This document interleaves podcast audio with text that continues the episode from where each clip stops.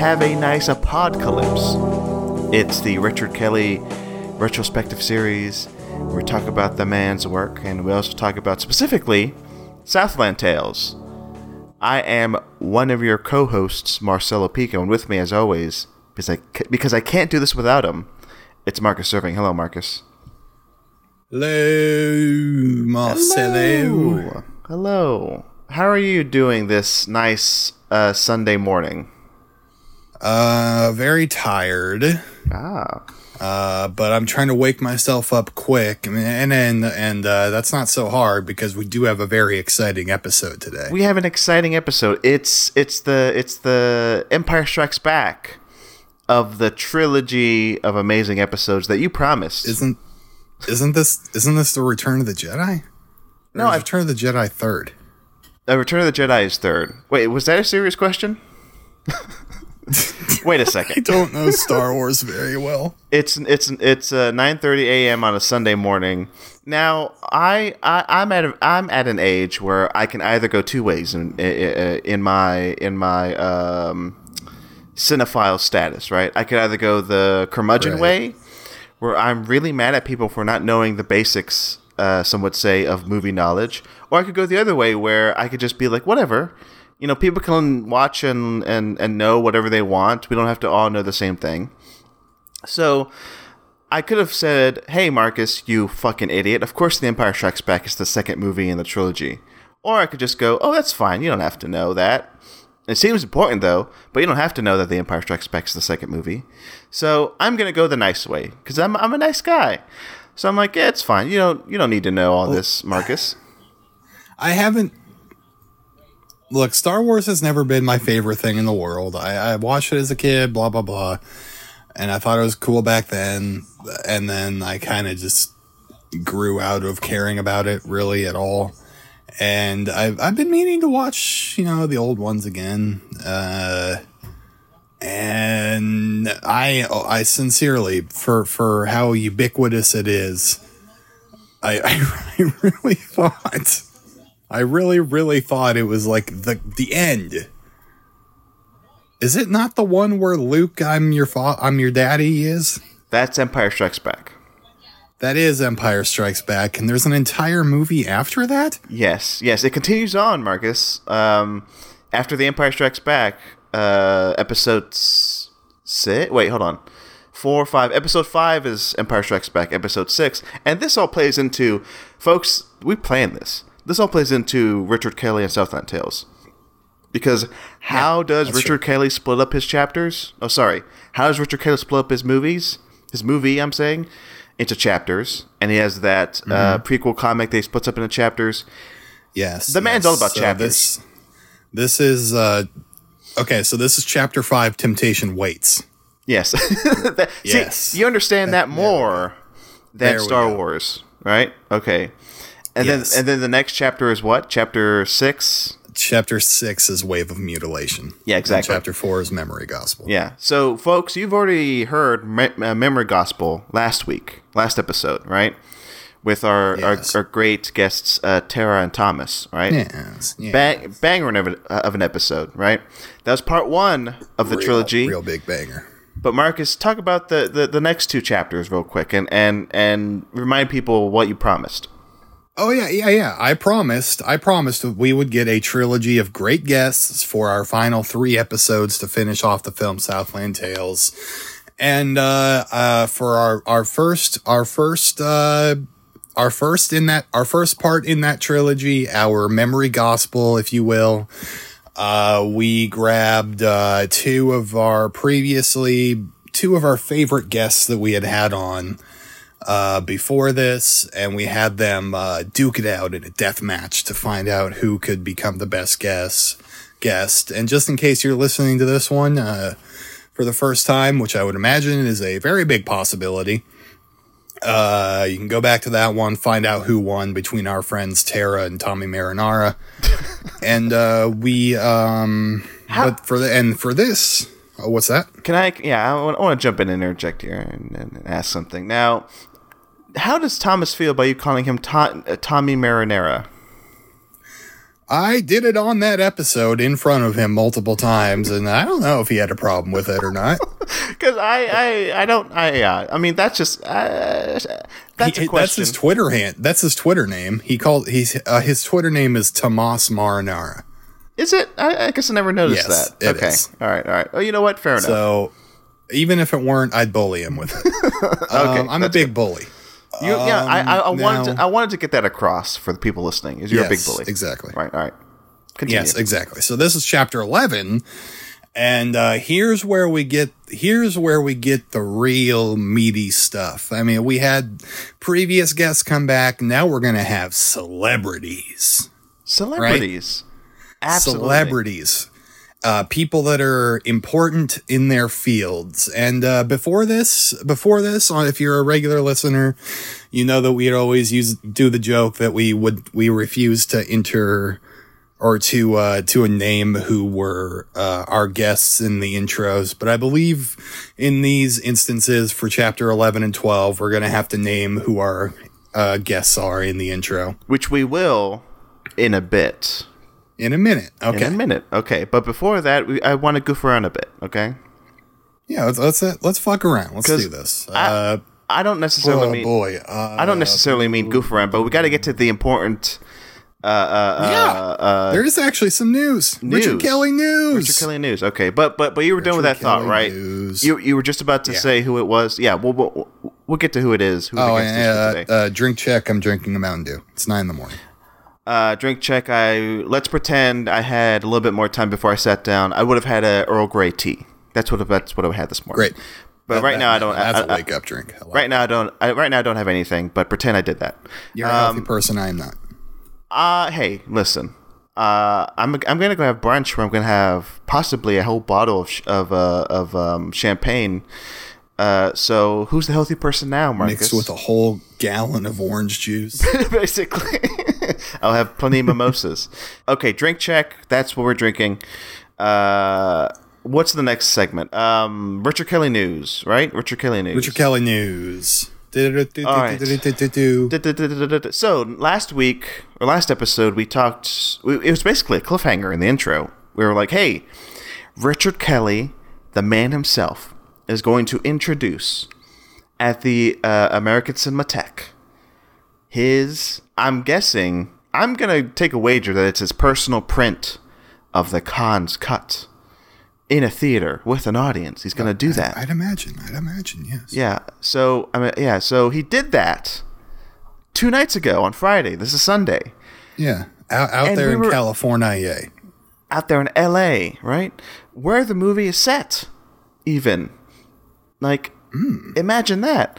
Now and, and and we theorized and hey I, I I- think I did it more than you Marcus I think I pressured you into like being excited about the possibility of Richard Kelly doing something insane doing something uh, uh, like announcing something or, or, or I don't know performing something on stage that everybody would be like oh my god yeah, right. Like something Some some something good could come of this. as far as we know nothing happened yeah, just- I tried yeah. searching it on Twitter.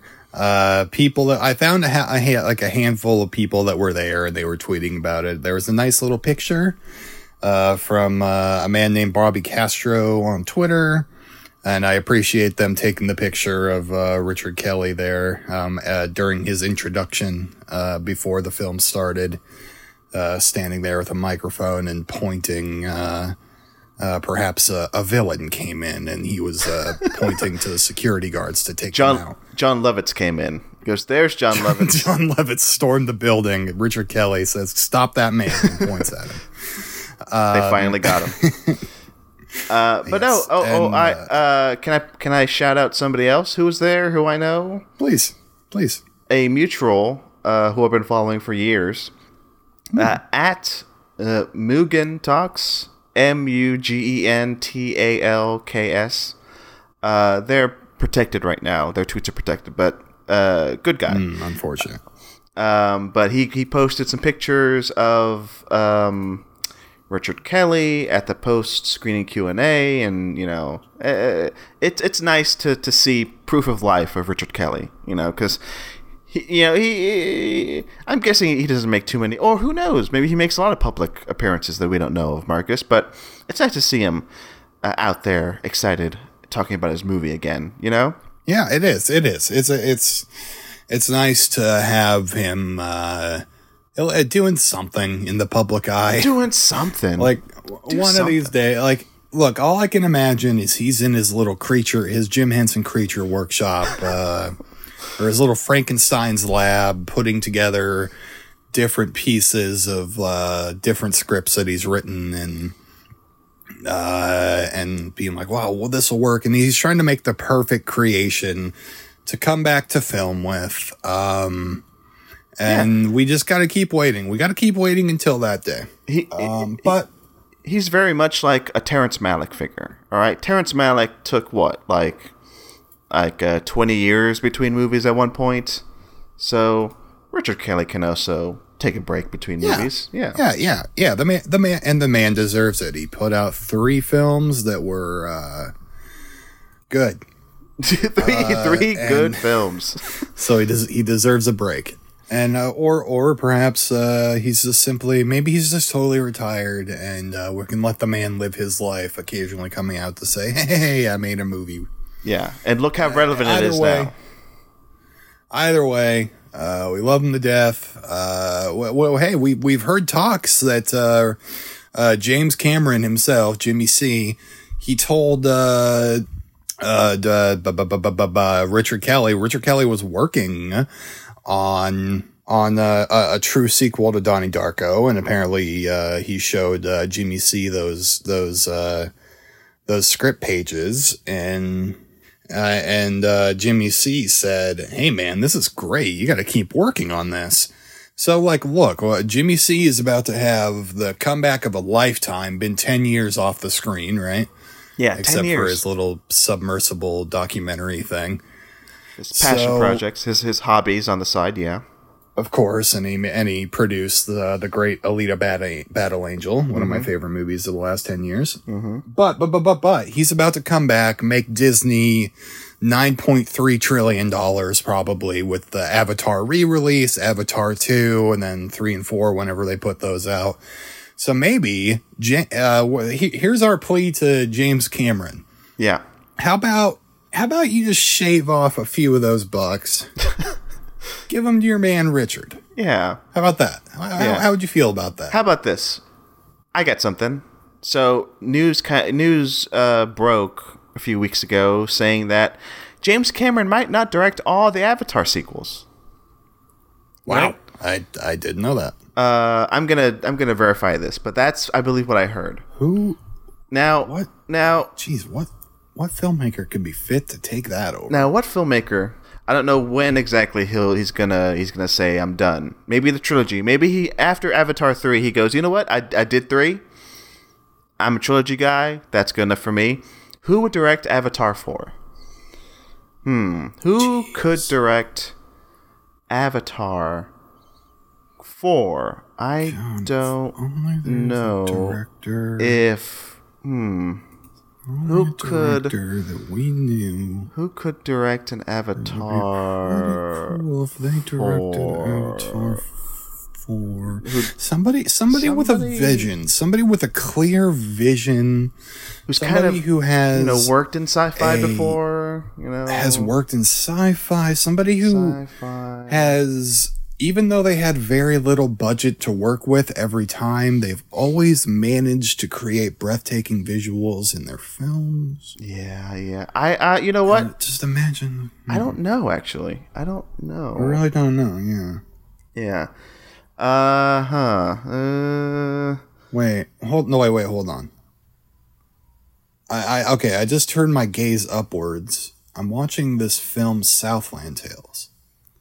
Yeah, Southland Tales. Okay. Who directed that? Richard. No, sorry. J. Richard Kelly. I forgot what his first name is. Okay. Okay. Okay. Mhm. Um. Hmm. Wait. What if Richard Kelly did it? Wait. Oh my God, Marcus. Oh my god. You're a genius. You're a Oh bil- my fucking you're a billion dollar genius. What if Oh my fucking god. I'm a billion dollar genius. We're just theorizing here. What if James Cameron does just say, you know what, I've done three, I'm going to pass the baton?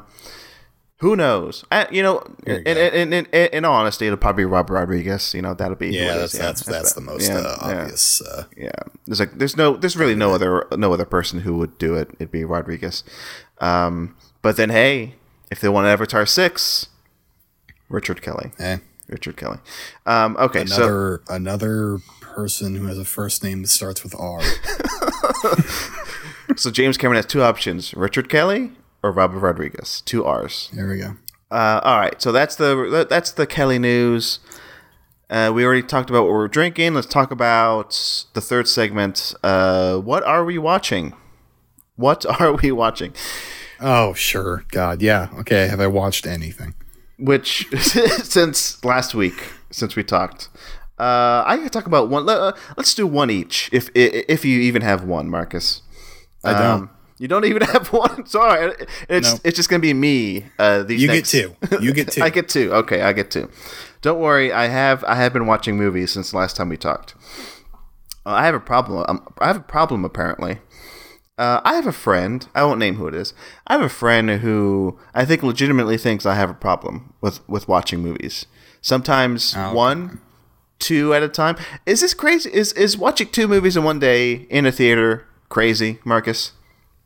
No, no. Look, we all have our hobbies, Marcel. This is your number one hobby. Yeah. Uh, my number one hobby is spending a bunch of money on fucking Silent Hill merch bullshit that I don't need or want, really. yeah. And your hobby is like the way that you get your jollies off is you head to the theater and you sit in the the darkest corner of the theater and uh, who knows what you get up to back there, but you do enjoy the film. You know that. I do. Yeah, I do enjoy the film, and I do enjoy films. And yeah, I watched a few films this week. I'll get into two, and then next uh, uh, intro, I'll get into maybe two more. But it's not two more. Uh, I saw Top Gun Maverick again, uh, Marcus. Which yeah, so what's that? 7 times in theaters? uh, no, actually, it came, it came out on digital, uh, and I bought it for twenty bucks. And I was Okay. just sitting at home uh, Tuesday morning working, and I go, you know what? I'm allowed to buy Top Gun Maverick for twenty dollars, and I'm allowed to play it while I work. So that's what I did. It it was my sixth time seeing it overall, so I've seen the movie six times, and I still love it. I love Top Gun Maverick. You really really love Top Gun Maverick. I love Top. It's it's hard to say, and maybe I'll say it, uh, you know, sometime in the future. I get into more detail, but it's become sort of a comfort movie for me uh, this year. Now, why would I need a, com- a comfort movie?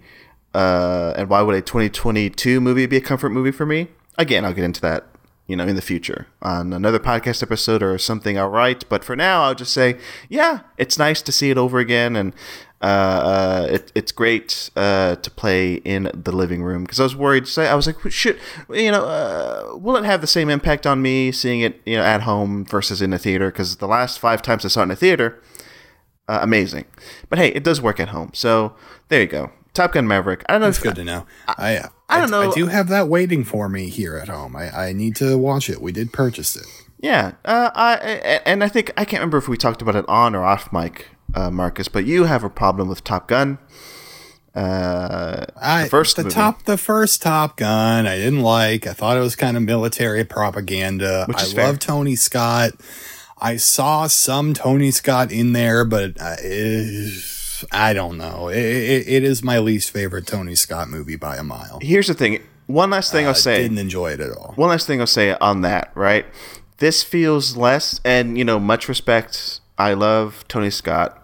You know, and, but even I'll say Top Gun is not in his like top five even mo- uh, of movies. You know, I love Tony. i mean, my number one Tony Scott is Man on Fire, and maybe even Domino creeps up there, right? Um, He got better as he aged. yeah, uh, you know, I 100%. Yeah, even Days of Thunder is much better than Top Gun for me. You, okay, right. Uh, that's interesting because I was almost thinking like, oh god, Days of Thunder is going to be the same thing, but with racing. I might not. No, no. Uh, uh, uh, please watch Days of Thunder. It's a it's a bit more Tony Okay. Scott. It's a bit more. It's. I mean, of course, it's less. You know, propaganda. um, well, yeah. and it has Michael fucking Rooker as Tom Cruise is like uh, uh he, he's basically playing uh, Iceman, uh, Michael Rooker. Oh, that's pretty cool. Yeah, and Nicole Kidman's in it. Oh, you know what? There's a lot going for Days of Thunder, uh, more than Top Gun. But anyway, but Top Gun Maverick feels you know less like a continuation of Top Gun in terms of like the the the points of view and like the production, and it feels more like uh, uh, a continuation of the work that Tom Cruise and uh, Christopher McQuarrie are doing. You know, it, it, it doesn't make a lot of sense now. You know, me saying it, but if you like see the progression of like you know Jack Reacher, Mission Impossible Rogue Nation, Mission Impossible Fallout, and then you see Top Gun Maverick, you go, oh yeah, the same creators behind those movies, the writer for sure, um, the same producers are behind all these movies, and it does feel very much like a Tom Cruise vehicle above everything else, which And- which I appreciate. That's good because yeah. I do I do enjoy those a lot. Yeah, and His work over the last ten or so years. yeah, so if you're a fan of the McQuarrie Cruise collaborations in the past, I think you'll you'll very much enjoy Top Gun Maverick. So that it stands on its own outside of the first movie like that for me. So it's it's it's basically its own thing in like the current age. Anyway, Yeah. We could talk about Top Gun Top Gun Maverick forever, but I don't want to talk about Top Gun Maverick forever. I'll talk about one more one more movie and then we'll close this off. Okay. I watched I watched uh, The Big Lebowski again. Is that anything? Is that, Oh yeah, I, that I did. I did see that. Uh, that's a that's uh, definitely that's a, that's a Coen Brothers movie. But how, how do you feel about the Coen Brothers, Marcus? I don't love them. You don't love them. Okay, this is a, I don't. I don't. th- th- this is good to get inside the mind of Marcus. I have a very I have a very complicated Coen brothers history. Like I I like uh man, I it, Mike okay, I'm so conflicted on the Coen brothers. I shouldn't even have said I don't love them cuz honestly, I'm still trying to figure it out. what have you seen from them? I mean a, a, a good deal. Uh Blood Simple I despised. I I, I think it's I, I think it was poorly made. Um let's see what else do we got big lebowski i think is fine uh they have a certain tone that comes off as kind of uh like we don't really give a shit Yeah. to me Yeah. like that's how i read it and you know i i can respect that. I can i can respect that. And sometimes it does work. Like uh fucking it works for me in um burn after reading. Uh that same exact tone uh, where we're just gonna like hopeless cruelty. Yeah, like re- really bad things are gonna happen to people that you may or may not care about and uh who cares? But you said you liked Burn After Reading. I do. Okay. Yeah, I, I, I like it a bit, a bit. I, I don't love it, but I like it. Um, No Country for Old Men is one of my favorite movies ever. Uh, I think it's uh, flawless, absolutely flawless, uh, a perfect movie. And then, and then what do we got? The the Netflix movie, uh, Buster Scruggs. one, Buster Scruggs. Yeah, I, I liked like two thirds of that. Yeah. I didn't love all of them. Like I, I thought the the gold. The gold pandering guy was maybe a little like that one went on for too long. Yeah. And, but but but but but uneven. but it's uneven. Yeah. Uh, if I if I probably looked up Coen Brothers movies, those aren't the only ones I've seen. But Raising Arizona, d- ugh. You don't like Raising Arizona, get- I did not get a single thing out of Raising Arizona. I don't get it. which is fair. I recently saw that again for the first time in years uh, at an outdoor screening here in town, and I was like, it's fine, but it's not a favorite Yeah. Coen Brothers movie. Their movies just kind of lay there for me. Like that, I don't know, and that worked for No Country for Old Men because that movie also just it lays there.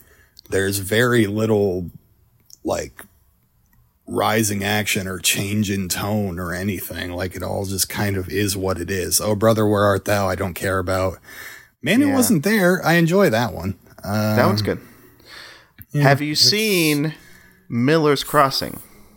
I have not seen Miller's Crossing. Uh, the Lady Killers I thought was bad. Fargo, I hate Fargo. Yeah, So like, that's look, fair. just just don't just don't listen to me. I don't know. No, okay. I'm I, I'm just gonna say one thing, and and and this will be it. Okay, Miller's Crossing. Watch that. try to watch. I okay. Real quick thing on Miller's Crossing. Okay, the the new Criterion release cuts out lines of dialogue, which is insane. I think the Coens Okay. the Coens, I don't know why they did this. I don't know why Criterion released it and didn't release like both versions of the movie. But a new cut of the movie takes out some key set, key uh, uh, um, lines that many fans of the movie did not appreciate and were mad about and wrote articles about. Um, so that's why I did not buy the Criterion. I kept my old uh, Fox Blu-ray and I rewatched that um, not too long ago because of all this uh, controversy, and I was like, oh, the mil- the the movie itself, it works. It's I, I love Miller's Crossing, and it, I think it's more in line with um, No Country than any of the other ones. So you might like Miller's Crossing. Okay. That's my suggestion. And yeah, but again, if you watch the Criterion. You, uh, you, you can look up what line they took out, but it's it's it's a strange line to take out. Um, it, it, it was a fan favorite line in particular that they took out for the new Criterion that's, cut. that's very interesting. I had no idea about that. Anyway, It's weird. that's my recommendation for you. And then and then if you watch most, honestly, Marcus, if you watch Miller's Crossing and you don't like it, then you you can profoundly say Coen Brothers, eh, not you know, uh, Yeah. except for a few, not for me, which is fine. Yeah. Yeah, Yeah. yeah, but that's it. Yeah. So I got to see Miller's Crossing and I got to see True Grit. I mean, I True Grit is solid. I, I, I got to watch True Grit is right? solid. Right, yeah. Speaking of solid, this intro is going too long, so we gotta have a solid Absolutely ending. solid. Solid. Speaking of solid, we got a fucking rock solid guest today. A Who's the rock guest? Star.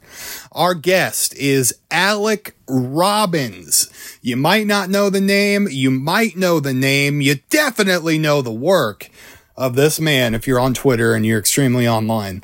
Uh, this man has written uh, the Mr. Boop is his most famous uh, cart is his most famous cartoon. He's a, he's a comic artist uh, making fun cartoons. Uh, he has a Patreon, uh, patreon.com slash uh, Alec Robbins.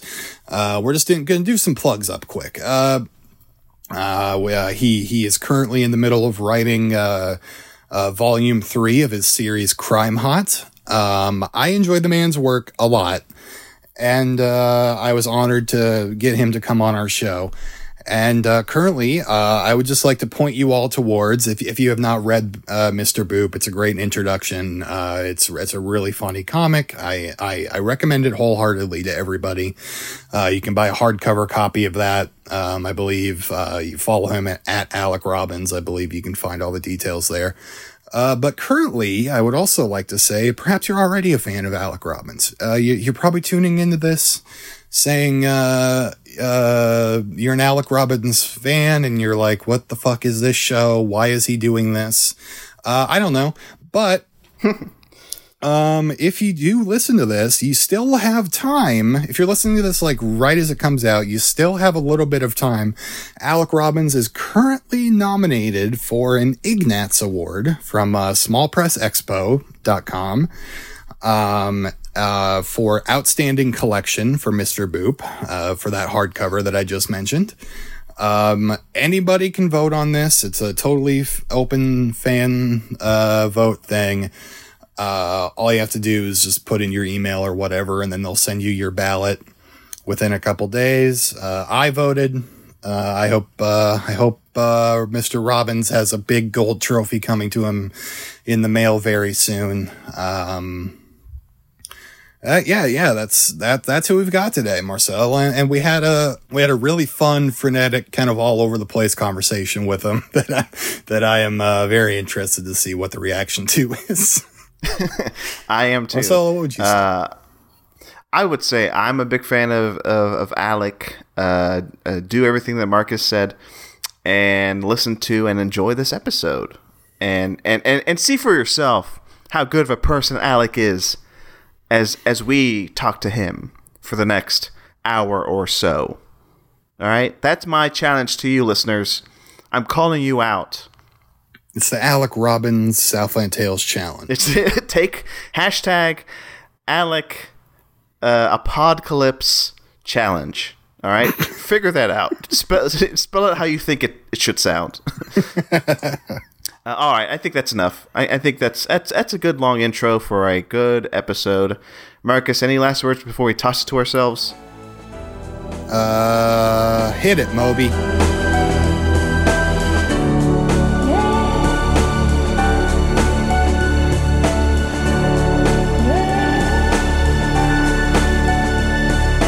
And we're back. Whoa. What an intro. Woo. Another solid Yeah, intro, great, Marcus. great, great intro. Uh, we had a lot of fun in there. We had a lot of fun. uh, everything. The stuff we talked about was really good. Was the music modern. that you heard in between Moby. the little bit of Moby. Yeah. Um, Which I have, I have a feeling we'll talk about Moby, you know, uh, uh, later, Yeah. and then maybe in the next episode yeah, too. Marcelo, Yeah, yeah, Marcus. a little birdie told me you had a very exciting day today. Do? Oh, I mean, uh, uh, not that it's like that great of a day. I, I, I, uh, I don't even right. want to talk about it. Well, never mind. Then. All right, Maybe let's- the bird let's- was lying. yeah, let's move on. So let's uh, get into our guest. an, an exciting guest. our very exciting, our very exciting guest. This is part two of the trilogy of very exciting guests that we promised you. Yeah, Uh, back. you know, we, we've been fumbling around with a bunch of people that are they're they're great. They're great. I'm not saying anything bad about our old guests, but what I'm saying is this is part two of our final trilogy of like actual famous people that want that are cool and want to talk to I'm us. not famous. hey, don't ruin Uh, it. please don't speak before you're introduced. Uh, all right, let, let me introduce our guest, Marcelo. Go ahead, Marcus. Uh, if you'll please let me give me the permission. Go. I would love to be introduced. I think it'd be a lot of fun. All right. Alec Robbins got his start in 2013. After three years of grassroots events, he decided to take on the Midwest Drift Union Pro Am Championship in a 1986 Nissan D21 truck. He ultimately won the series and took home Rookie of the Year in 2016. In 2017, he switched to the 350Z Z chassis. In 2018, he was awarded fan favorite Pro 2 car. And in 2019, he took second overall in the Formula Drift. This this other Alec Robbins that you are 20, cribbing from. 22 will be the third year. Do I, have the I wrong am- guy here, Alec? I know who this guy is. We have never talked to each other, never interacted, but I am sure he knows who I Okay. am too. Um, and uh, he probably hates me. Okay, uh, here, hold on. Sorry. Uh, Yeah, let's get shit, sorry. Uh, let me try to find. Okay, okay, here we go. Uh, some call him Mr. Boop from the time he was infamously caught in a love pentangle with his wife Betty Boop and Sonic the Hedgehog and Bugs Bunny and Peter Griffin. Some call him Mr. Group from the time he kidnapped a select few of his Twitter followers in a dungeon and forced them to play sick and twisted games like Magic the Gathering. Some call him the man who made crime hot from his time masquerading as a little fella who is hot and does crimes with a group of other hot people who also do crimes. He's worked on shows like The Eric Andre Show, Comedy Bang Bang, and I Think You Should Leave with Tim Robinson. And he is the superstar author behind the Crime Hot series and Mr. Boop, which The Verge called a psychosexual webcomic that is a scathing critique of copyright. And I, Marcus, also call it that, but also I call it an uproariously fun and deliriously sexy comic about being married to Betty Boop and a deep dive into the sick and twisted mind of the man who is our special guest, Alec Robbins. That, that was a great intro. That was about as Thank good of an intro as I will ever get in my life. Thank you, Alec. That, that, that seems to be the trend. It's been a long time this morning. Yeah. uh, uh, if if Marcus can do one thing right, is intros. So good job, Marcus. Thank you. Yeah. I can do one Thank you thing. for having me. Thank you, and thank you for acknowledging Yes. the other Alec Robbins, the race car driver, who Who, who we, I- I- we we will have on the show. we really That's want him. That's good. Yeah, okay, I we was going to really ask. want Yeah, him. you, you really need to talk to him. Yeah. Yeah. Ask him if he's mad that I took the domain alecrobbins.com and, and don't even, I don't even use it. I use alec.land. So like I'm I'm hogging this domain that he could you know, I'm mean. I'm not good Once it gets big Alex. enough, you can Yeah. sell that for a big chunk of change.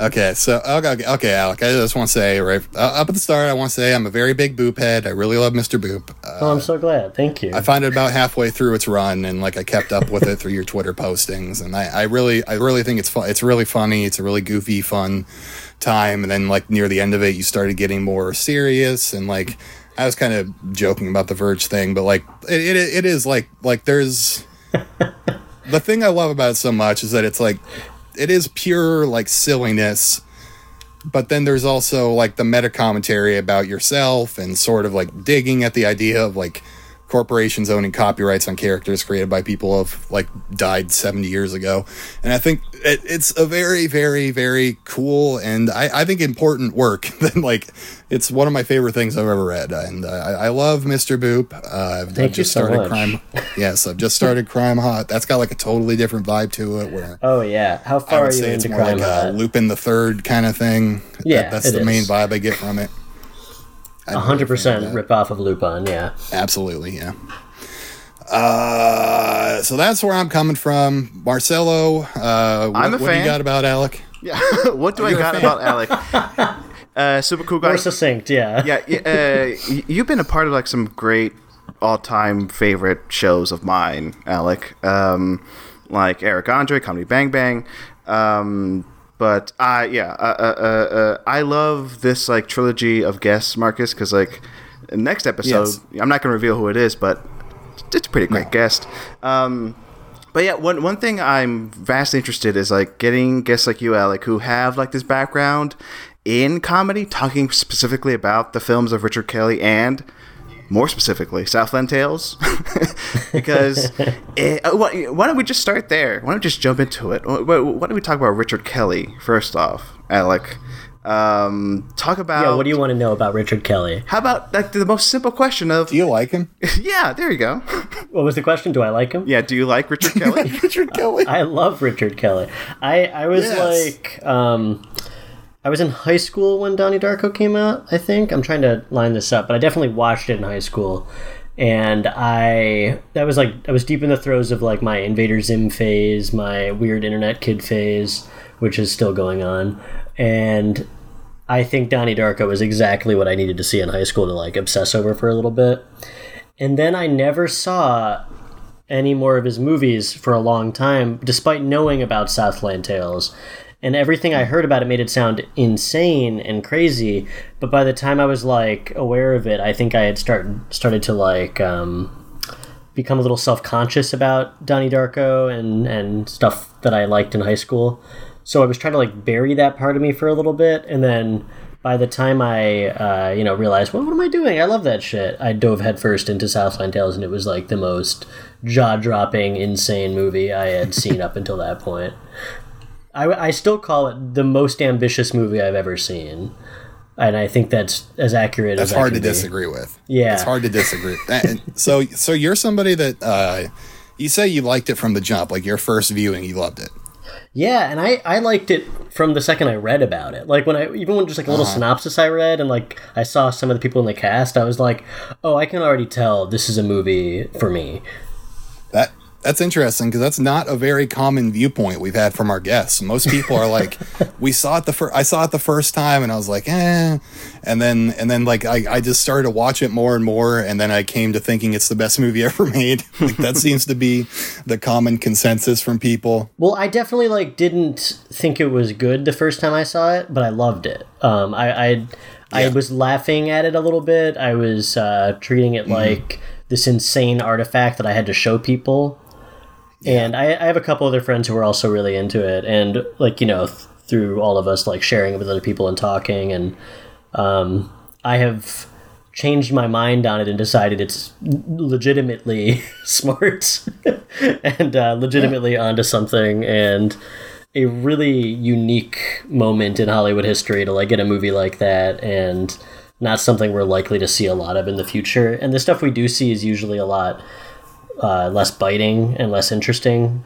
Like what- those Atlas Shrugged movies or whatever, like any like big ambitious clusterfucks. Like Yeah, exactly. I don't, I would never watch those. I don't care about those, but they seem like they're in the same type of ballpark. Um, but no, Southland Tale stands tall above them. If Snyder ever gets to make his fucking Ayn Rand movie, I'll watch that one. How about that? Does he want to make an Ayn Rand movie? I think the He wants to make an Fountainhead. Ayn Rand movie, absolutely. Yeah, Oh, he wants to make okay. the Fountainhead. Yeah. that makes sense. I mean, also, what is it like? Brad Bird. Every one of his movies is like Oh yeah. just Uh, a light Ayn Rand allegory. Tomorrowland. Yeah. Incredibles Rat- Ratatouille is literally like it's about that. The Incredibles too. It's like yeah, it, it, it, it's wild. Yeah, I, I I've had that discussion with people about Brad Bird, and I've pretty much written off Brad Bird um, because.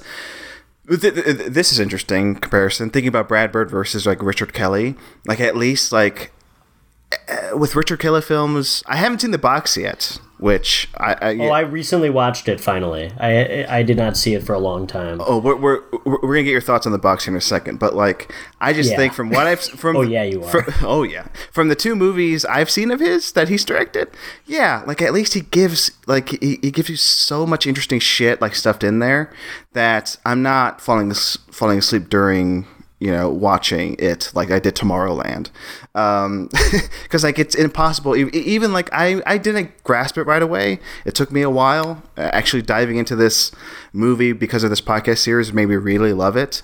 But I could still sense like oh there's there's there's something interesting going on. I may not have a full grasp on it, but I dig it. I dig it. And and and it's only with talking with like Marcus and our guest that I'm finally coming to, coming to terms with like what it's actually about, which is which is so much fun.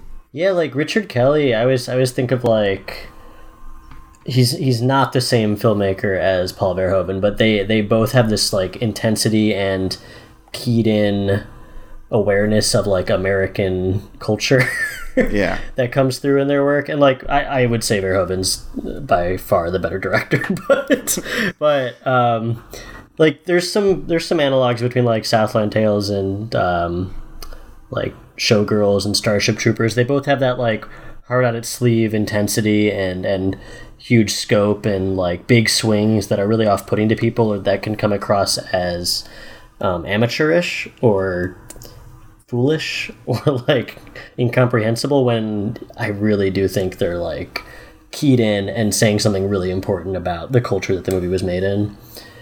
And yeah, like I don't know, it's it's Richard Richard Kelly also has this obsession with like the world ending, but he does it in a way that I it's it's very like um I don't know. Most most people talk about the world ending. It's always like a nuclear bomb or post-apocalypse stuff. But like with Richard Kelly, it's always this metaphysical, like time warp, interdimensional, like white light enveloping everybody. It's always like this sort of ether- like ethereal world ending. Um, with with like a different way than like any other apocalyptic filmmaker does. Yeah, I'm not gonna say. I'm, I'm sure there's other people doing stuff like that, but I, I do like really love that he knows what he likes. Like even that that unreleased Holes script. Did you ever read that? Oh yeah, I've I've read some of that. Um, yeah. Okay. Okay, good. Yeah, but like taking taking the book Holes and then still Richard Kellifying it, like turning it into this like world-ending ethereal ap- apocalypse amazing. thing. That's Like amazing to hear. He like he like can't he can't resist. It's just He everything. even sort of does that with uh I don't know if you've seen the the Tony Scott movie that he wrote, uh Domino. There's even that stuff in there. And it's like just I like a do not biopic like about a bounty but hunter. yeah, that's that's yeah, true. it's it's it, it it is yeah, that's absolutely his main obsession. And it's something that I kind of like. I would normally roll my eyes at. I usually think is a little like a little hollow, a little empty. Like, what do you mean with like the bright lights and like interdimensional time warp things? Like, it, it's really easy for that to not mean anything. But for him, it usually ends up. I don't know. Just as a filmmaker, he's good at getting me pumped up and getting me emotionally invested in stuff that I don't necessarily think deserves it all the time. Wait, uh, uh, Alec, did you say I don't want to just just jump over this, but uh, Domino? You're not a big fan of Domino, right? I think Domino looks so ugly to watch. I don't like something about like it's the, it's the color grading. It's like the it's the really yellow the neon thing, green movie, That's right? the thing. It's ugly as shit, and that's what's good about it. Yeah, maybe maybe makes- it's worth it me going ugly back to it. I, I I'd say so. I Uh, don't think so. well, okay. and, well, well, we we do two uh, uh, episodes on Domino, and even before we did that, like I was already a huge Domino fan. Like even before really, I grew to really appreciate Richard Kelly because I'm a huge Tony Scott guy. Um, but yeah, if you're not on board with like the stylistic choices that Scott makes in that movie, then you're not going to get on board with it, with with the movie itself. but Well, I'm not gonna close myself off to. I swear to God, the last time I saw it was in college, and I half paid attention, and I, I tuned out because I wasn't enjoying what I was seeing, and I did not know Richard Kelly wrote that until you just told me. So Yeah, well, there, yeah, there, there are some hints. Yeah, like Marcus was saying, th- th- there are hints of Kelly in there that, like, I wonder what he, what he would have done with it if he directed it. Um, but I'm very happy that Scott directed it.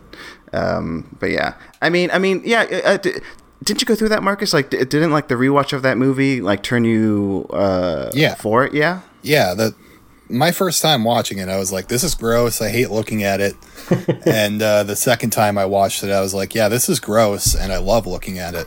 yeah, I respect a garish film. I think maybe I'm more uh, primed to like it now in this. Yeah, and especially you say you watched it in college, probably probably near the time it came out, and like at that time, like probably maybe that you felt that style might have been played out, or like it's just one of those things where like these movies don't get appreciated until 15 years later when things have changed and you're like, oh, they saw the future.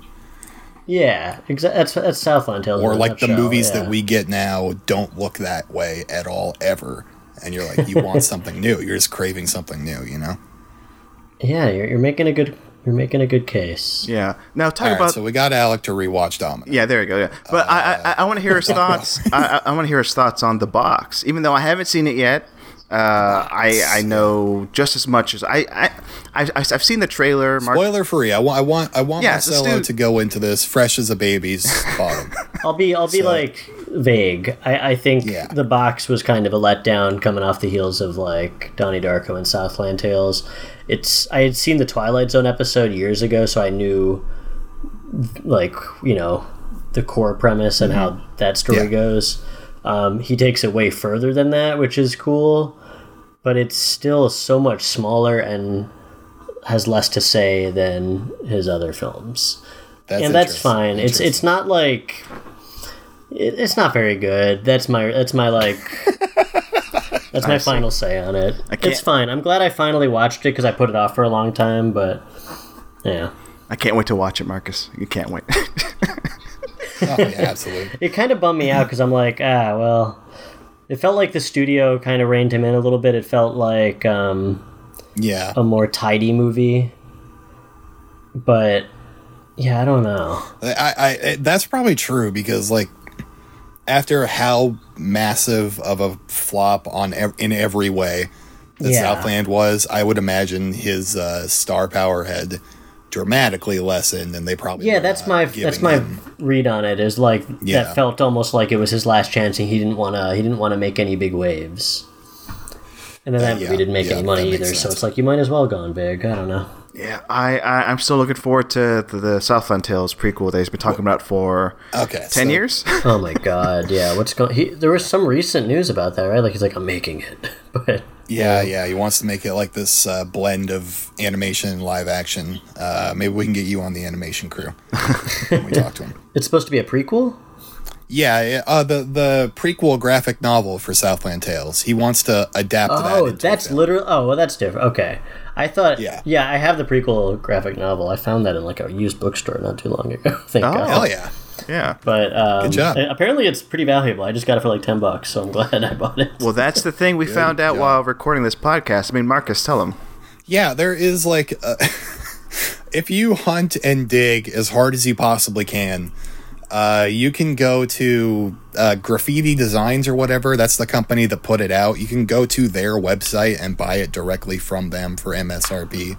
Oh, and they wow. still even have the limited to 500, uh, like special edition hardcover copy of it.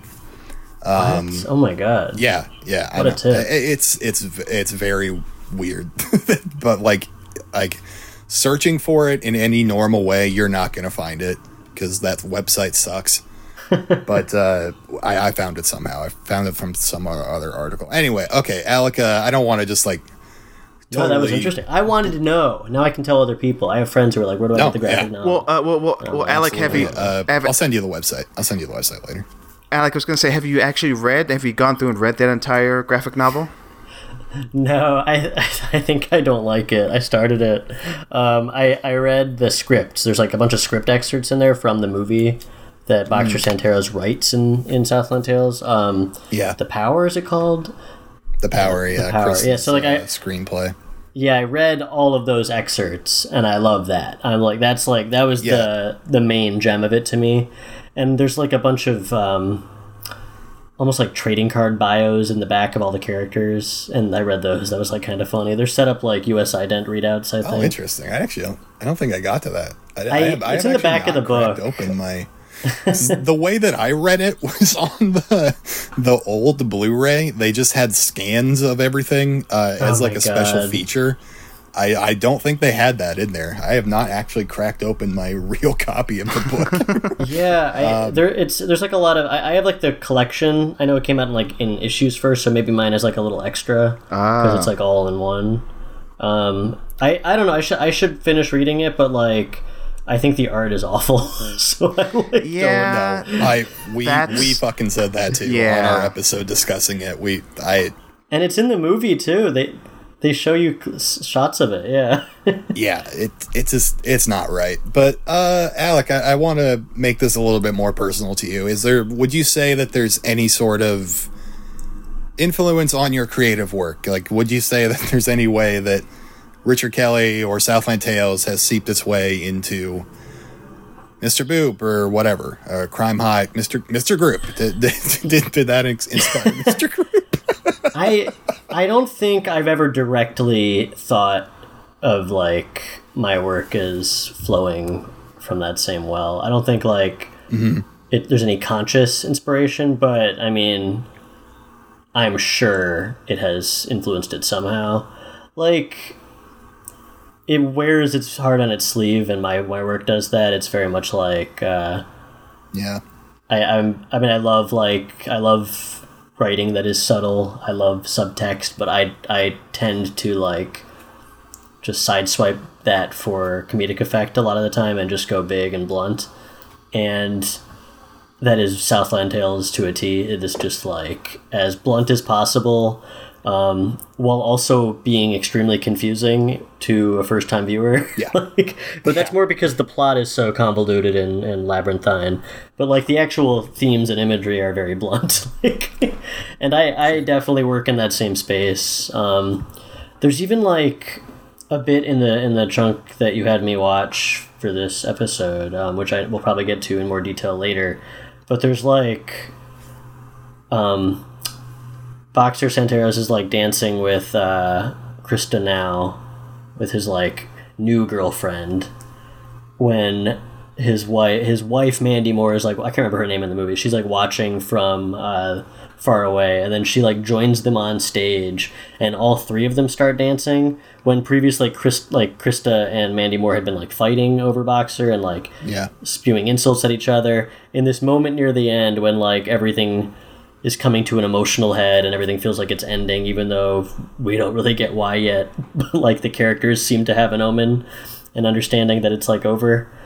Seeing like the three of these like I don't know, warring lovers just toss everything aside and dance on stage together is very much Mr. Boop. It's very much like Oh yeah, we had some problems, but let's just all love each other instead. exactly. Yeah. Yeah. like yeah, watch, definitely. watching that like the la- I I watched it again like I was showing a friend last month or so and seeing that scene again like oh yeah that's pretty Mr. Boop I don't think I realized that Yeah, that's right. So I think. No, go ahead, Marcel. No, no. I, I, I was gonna say I was also I was gonna ask a similar question, but I think Alec already answered it. Like how, like uh, uh, uh, what I wanted to touch on was like how I love how Southland Tales sort of like caught up to, or we, I guess, as society caught up to Southland Tales, and Yeah, and, yeah, and I think and I think with like any artist who's working now, especially like now, now, like in, in 2022, like you're eh, any any artist who looks back and looks at like a work like Southland Tales, it's like oh, of course, like this like. Uh, uh, this of course is a satirical take on like the the end of the world, but also there's a sweetness there that is something that like I think some people are too afraid to touch, and I think we'll talk about this like uh, in, in the section two, and maybe in the next chapter. But I love that Richard Kelly just goes for that sort of sentimentality, that sort of sense of hope, in, in dis- despite the world just burning. So I love that, especially now looking back at it. It's like at least at least Kelly was onto something back then, which we all now should realize is like was an accomplishment. I mean yeah you're right for like a really um, cynical movie it's very sweet. It is very like even even the whole thing with Roland Taverner like using a time loop to forgive himself for PTSD and friendly fire trauma. Like it's it's such a like yeah that that's like a very nice moment. That's like what almost ends the movie, or it is the it is the Yeah. thing that ends the movie, and that's yeah that's that's like completely sincere. Yeah. But it's kind of a, yeah, I don't know. There's a lot going on, and like even even the stuff with like I don't know, just The Rock and Krista Now, like they do love each other in like some weird and world-ending apocryph like apocryphal, prof- like prophetic way. I don't know. It's mm-hmm. it's so interesting. Yeah. And there's characters who, like roll their eyes at it, like Will Sasso, what's his name, Fortunio in the movie. Like at the Yeah. beginning, when they're like sharing their screenplay and Krista's talking about how important it is, like they just keep cutting to Fortunio like rolling his eyes. So it's it's like both sincere and judgmental because I, I don't know who he wants me to side with in that moment, and I think that's like a good thing for the story. Yeah, and, and, and, and there was a point, right, Marcus? Like, uh, uh, I, I may have brought this up in past episodes, and I may bring it up in the future again because I always forget. Um, but he was going to make this as like a straight comedy, right, Marcus? Like uh, uh, following the improv troupe in the movie. Yeah, yeah, yeah, yeah. Uh, uh, yeah, the original concept for this movie was uh, um, a group of improv, uh, uh, an improv troupe uh, kidnaps a famous movie star to extort him for money. And like the political stuff and the apocalyptic stuff got added after 9 11 happened. I did not know that. Turned, yeah, turned into all this stuff. So that that's like like that's why like Amy Poehler and uh, Oh, Cheri yeah. Oteri and all them are in, Will the, in the movie because uh, yeah, and Jon Lovitz, yeah, like Jon Lovitz. he is Jon Lovitz. honestly he is amazing in this movie. Yeah. He's the, he gives the best performance in the movie because a lot of a lot of the actors seem really confused. They are giving their best performance under the circumstances.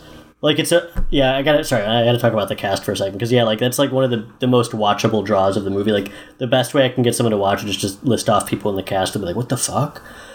And it's it's so like almost everybody is kind of coming off as like a poor actor, but not Jon Lovitz, and it's because like he just commits. He seems not confused at all. He like to- He seems like he understands the movie more than anybody. yeah, he plays he plays that I- character with like That's that's an interesting read, and I- yeah, I, don't I don't disagree. and he's like genuinely menacing. It like made me want to be like, oh, why why hasn't he done more movies like this? Why? Yeah. It's it's I it's see him like in more scary roles. yeah. It's like Kelly went up to Lovitz and goes, "Okay, now do the exact opposite of what you've always done in your career." and and then sell it and then he does i, I think he does it's it's that Mm-hmm. it's that sense of like tone that i think people are just put off by with this movie sometimes it's like they're like they're Oh, expecting yeah. lovitz to be lovitz but he's completely not and they're thrown off by it and it's and it's such a great example alec of like pointing to that performance and saying yeah i could see why that would be you know, top tier in this movie because it's exemplary of what the movie is. it's like if you're not on its vibe, if you're not connecting with it, you're not going to get it. Marcus? Okay, so We're ju- I think at this I point we're going to transition, right, to the actual chapter. I think yeah, yeah. So like ju- we're gonna get into our uh, little chapter breakdown here, but before we do it, I've just got one special thing to do for my friend Marcelo here. So I told Marcelo that you were going to be on the show. Oh, He's God. not as familiar with your work as I am, uh, Alec. I haven't. I, I But- haven't but read all of that Mr. he Boop. re- Okay, I haven't read all thing- of it. I've read but some. the thing that That's that's the- but the- okay. shut up, Yeah. shut up, Marcelo. The thing that uh, Marcelo really glommed onto was that you were a part of Comedy Bang Bang, one of his favorite shows. Oh, and yeah. he asked me if he could ask uh, one question about Comedy Bang Bang, and I told him yes, he can ask exactly one question. well, listen. I feel like this so is. Marcelo, I might not know the answer. Let's, I, let's I, I feel like I so feel like this is. Go ahead, ask your question. I didn't Okay, do a lot hold on on. the show. I was an intern on that I, show. I was hold like- on. Yeah. Let me just say, I feel like this is a trap on Marcus's part because, like, he does know how much I love, you know, Comedy Bang Bang, the podcast, the TV show, all of it, right? And and I and and and you know, I did see that credit. I'm like, oh, we're gonna have somebody connected to that. That's that's amazing. And I, I feel like this is entrapment because we didn't talk about this previous, Marcus. But now I'm now put on the spot. Do I even have a question? Let me think. Um, oh, you know what? I do have a question. Alec, here we go. Here's the question. How was it working on Comedy Bang Bang? It was so much fun. Oh, was, that's uh, awesome. That's good to hear. It was it was the first uh, like Hollywood gig I got when I came out here, but it was of course like I said I was an intern, I was unpaid. Um, that's Oh, uh, that's not ideal, and um, Seems, honestly, seems to be how they do it over there. Yeah, that's a conversation for another day, and you know. I, I would say pay your interns and uh, make sure you hire diversely um, because the only people who can afford to intern unpaid are, you know, me. um, going through my savings. But anyway, yeah. So that show was one of the craziest like intros to working in LA because you know every every day there's another big comedy legend on and for me, a comedy legend can be like Andy Daly. Like I don't know if everyone in the world Yeah. recognizes his name, but I do, and I go crazy. So like you know, different different person like that on set every day was. I I took I I did not take it for granted, but I have not had like a like a situation like that working in TV since. That was crazy. and of course, I was like interning, so I wasn't working every day, but I would come in on on different days when like somebody I wanted to see was there. And like when you when they shot an interview, they didn't um they didn't like cut. Um, they just you know shot it all the way through, and it gets like chopped down to like two minutes for the show, but it could be like forty minutes of filming. Oh wow. And that's how Er- Eric Eric Andre was like that too. And on both shows, there was like sort of a if you could time it right, if you didn't have anything else to be doing at the moment, you can kind of sneak in right before they close the doors and start filming one of those long segments and just watch it and enjoy it like a comedy show. And I tried to do that as much as I could on that show. Yeah, that's that's one thing I've heard about both those shows is like they go long initially recording those interview segments and then they cut it down. Yeah. I, I I almost want to just just you know uh, I, I want them to release you that. Want yeah, that big box set Yeah. that has. I mean, it's the sort of thing all- that, all of like- that shit in it. Yeah, it's it's really it's really fun to watch it all, but also it's it's like probably for the best they cut it down. yeah. like a lot. I mean, a lot of it I- I doesn't quite work. It's it's more like I understand that being but starstruck in the moment, and yeah, I would like to see the 25 minutes of interviews with like one of the Real Housewives before Eric Andre uh, spills a bunch of snakes all over. them. yeah. Oh my god. Some of some of the Eric Andre ones were so hard to sit through. Like they they they are not usually funny for most of it. Like you get you get the the pranks, but like for a lot of it, it's creating a vibe. It's just Yeah. trying to keep them there and get their guard down. Yeah, and exactly. being being abrasive and confusing them. Um, so like sometimes you're just like, ugh, this is this this is this is tough. yeah, yeah, yeah, I understand that. Yeah. Hey, and and uh, s- speaking of uh, uh, of tough, I think we should dig into Southland Tales and like dig into It's, like yeah, it's, it's, it's Southland Tales time. it's it's its intricacies. and We're gonna analyze it moment by moment.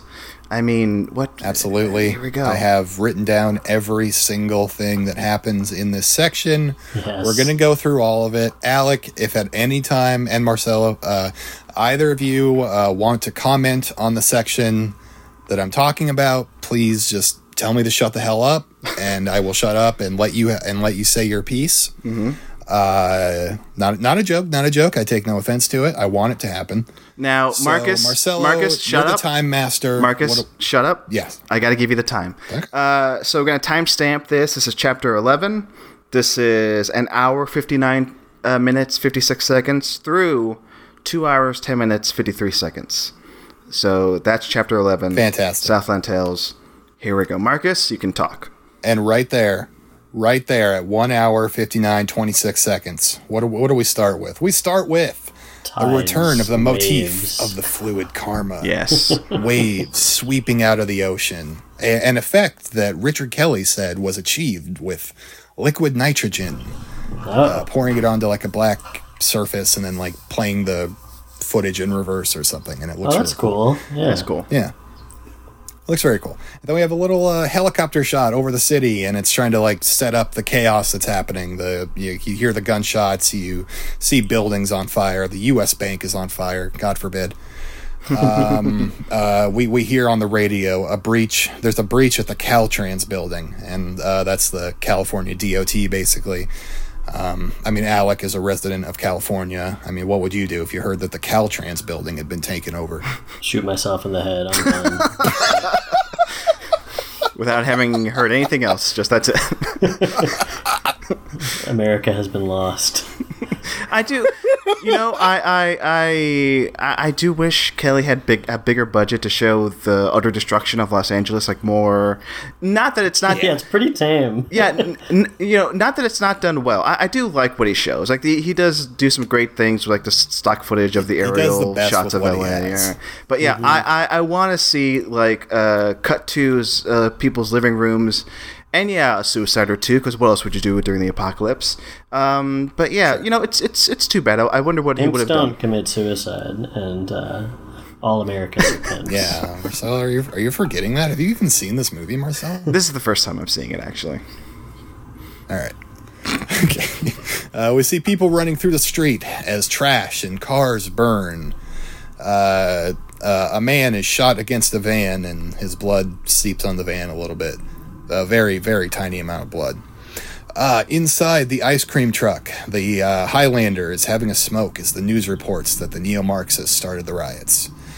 Um, and what is this? In a, in a scene straight out of Fast Five, Ronald and Martin Kefauver are pulling the ATM machine with their Hummer through the streets uh, as sparks fly everywhere. Looks great. It's like when they're uh, in Fast Five when they're pulling the safe through the streets of ah, Costa Rica. I don't remember.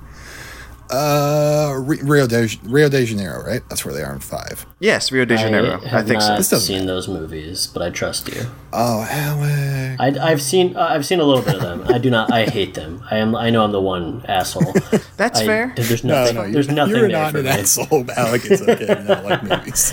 I mean, it's it's it's uh, uh it's not a total divergence because uh The Rock, you know, uh maybe at this point since uh, since Fast and Furious brought up, um, I want to talk about The Rock and him as a persona. Uh, your thoughts, Alec, on The Rock? Maybe you want to talk about his performance here, uh, or how you feel about the guy overall. I don't care about The Rock. I'm not a wrestling person. I he is not a draw for me in any movie. He is not a like a reason not to see a movie.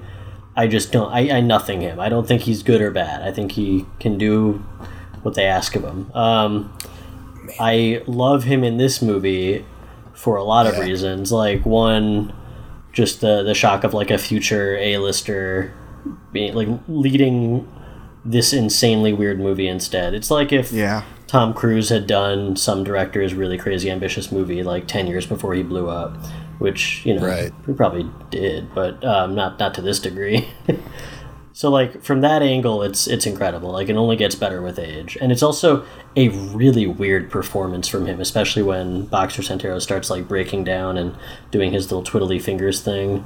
It's like it's just it's just fun. I like I love that it's not a great performance.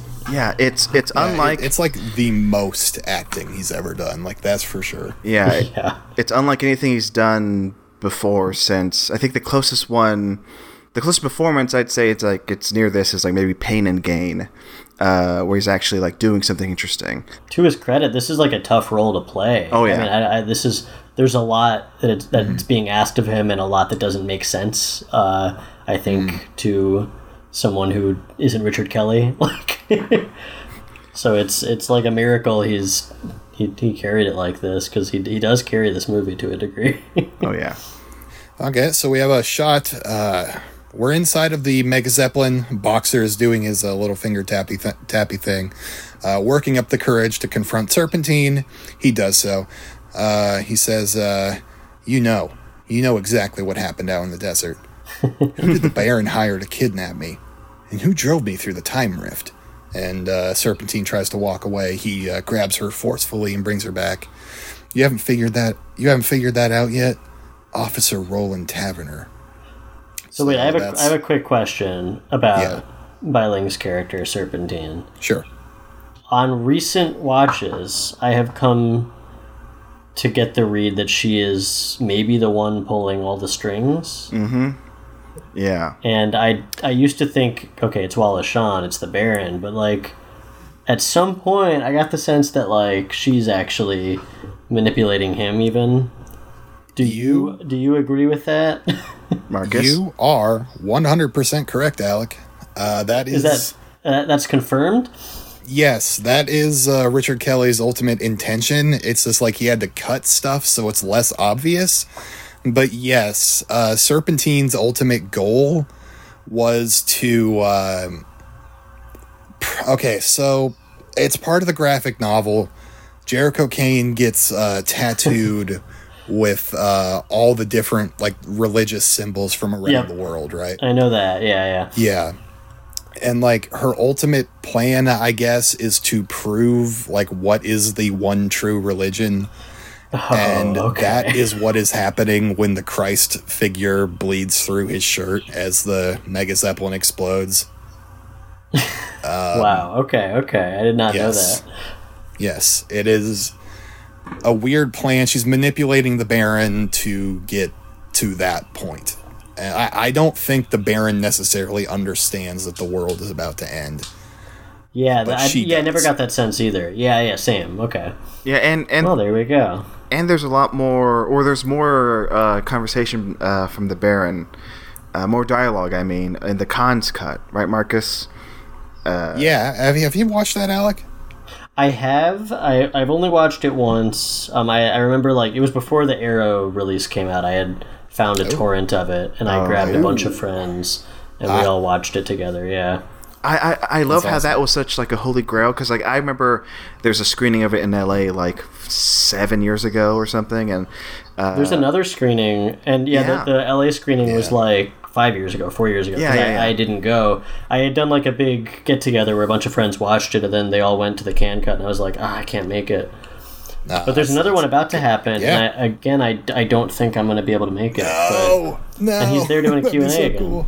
oh, he's no. they're doing a Q and A, Marcus. Yeah, I, I, I said this did it on last Twitter, time, too. Marcelo. Yeah. You have to fly me out to L.A. so I can do this. We'll, we'll, we'll talk about it off mic. If anything, I'll show up. Uh, um, well, okay, yeah, we'll, we'll, we'll, we'll talk about this off mic, Marcus. But uh, uh, I, I, I, I, I yeah, uh, uh, I'm ba- I'm based in Iowa, and uh, Marcelo is in Texas. I'm in Just for Austin. Just, just, just to be specific, You can make it here. You can get the- he's making it weird. Yeah. Keeping it weird. keeping it weird. Yeah, I am keeping it weird. Um, now, yeah, I guess uh, my my point was I'm glad that Arrow finally released that cut, the Cannes cut, because it was just it was like Yeah, the, the, the holy grail, and I was just so jeal- jealous of that screening five years ago of the Cannes cut in LA, hoping that here in Austin we get it eventually. We might still get it eventually. Like who knows? Uh, they they uh, here at the Yeah, Draft House they play. I mean, I mean today I sat through three Star Trek movies in a row at the Draft House. Why can't they show the goddamn Southland Tales cons Yeah, cut? come on. come on. Have you have you watched it Exactly. on the Arrow? Release or no? I think Marcus has at this point. Uh, I haven't yet. I have watched it like two or three times. Uh, Marcelo, I believe, has been purposefully putting it off for like our like commentary discussion of it later. Yeah, we're- that's gonna we're- come. yeah. after this whole twelve part series, we gotta. okay, so after this whole twelve part series, we gotta do a couple episodes on the Cannes cut, and then we're gonna talk about the box, a couple episodes of that. Then we're gonna do a script reading of holes. And then we're gonna have Richard Very Kelly on the show, hopefully. yeah, fingers And crossed for the Richard uh, Kelly. and, and then we'll end it. Yeah, then that's Hell it. yeah. Yeah. Well, so with with the Marcus, did you? So like I watched the Cannes cut, and I was kind of always, you know, because it was like built up so much in in Legend. Like everyone walked out at the Cannes cut, um, like when it when it first premiered, and uh, it was so hard to find, and that led this like. I don't know. It lent this era of this move. This one's insane. This is even crazier. And I watched it, and it's actually like I kind of thought it was way more by the books and Yes. standard. It was way more of a Hollywood film. It is So like it's, it's, weird. Yeah, I didn't expect They- that.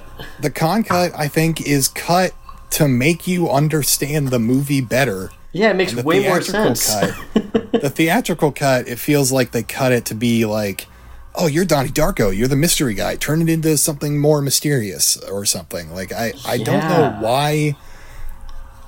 There, there are things that like are absolutely necessary, crucial information that are not a part of uh, uh, the theatrical cut at all. That are in the Cannes cut that explain Yeah, things like- very well. Watching that version, I was like, oh, I I.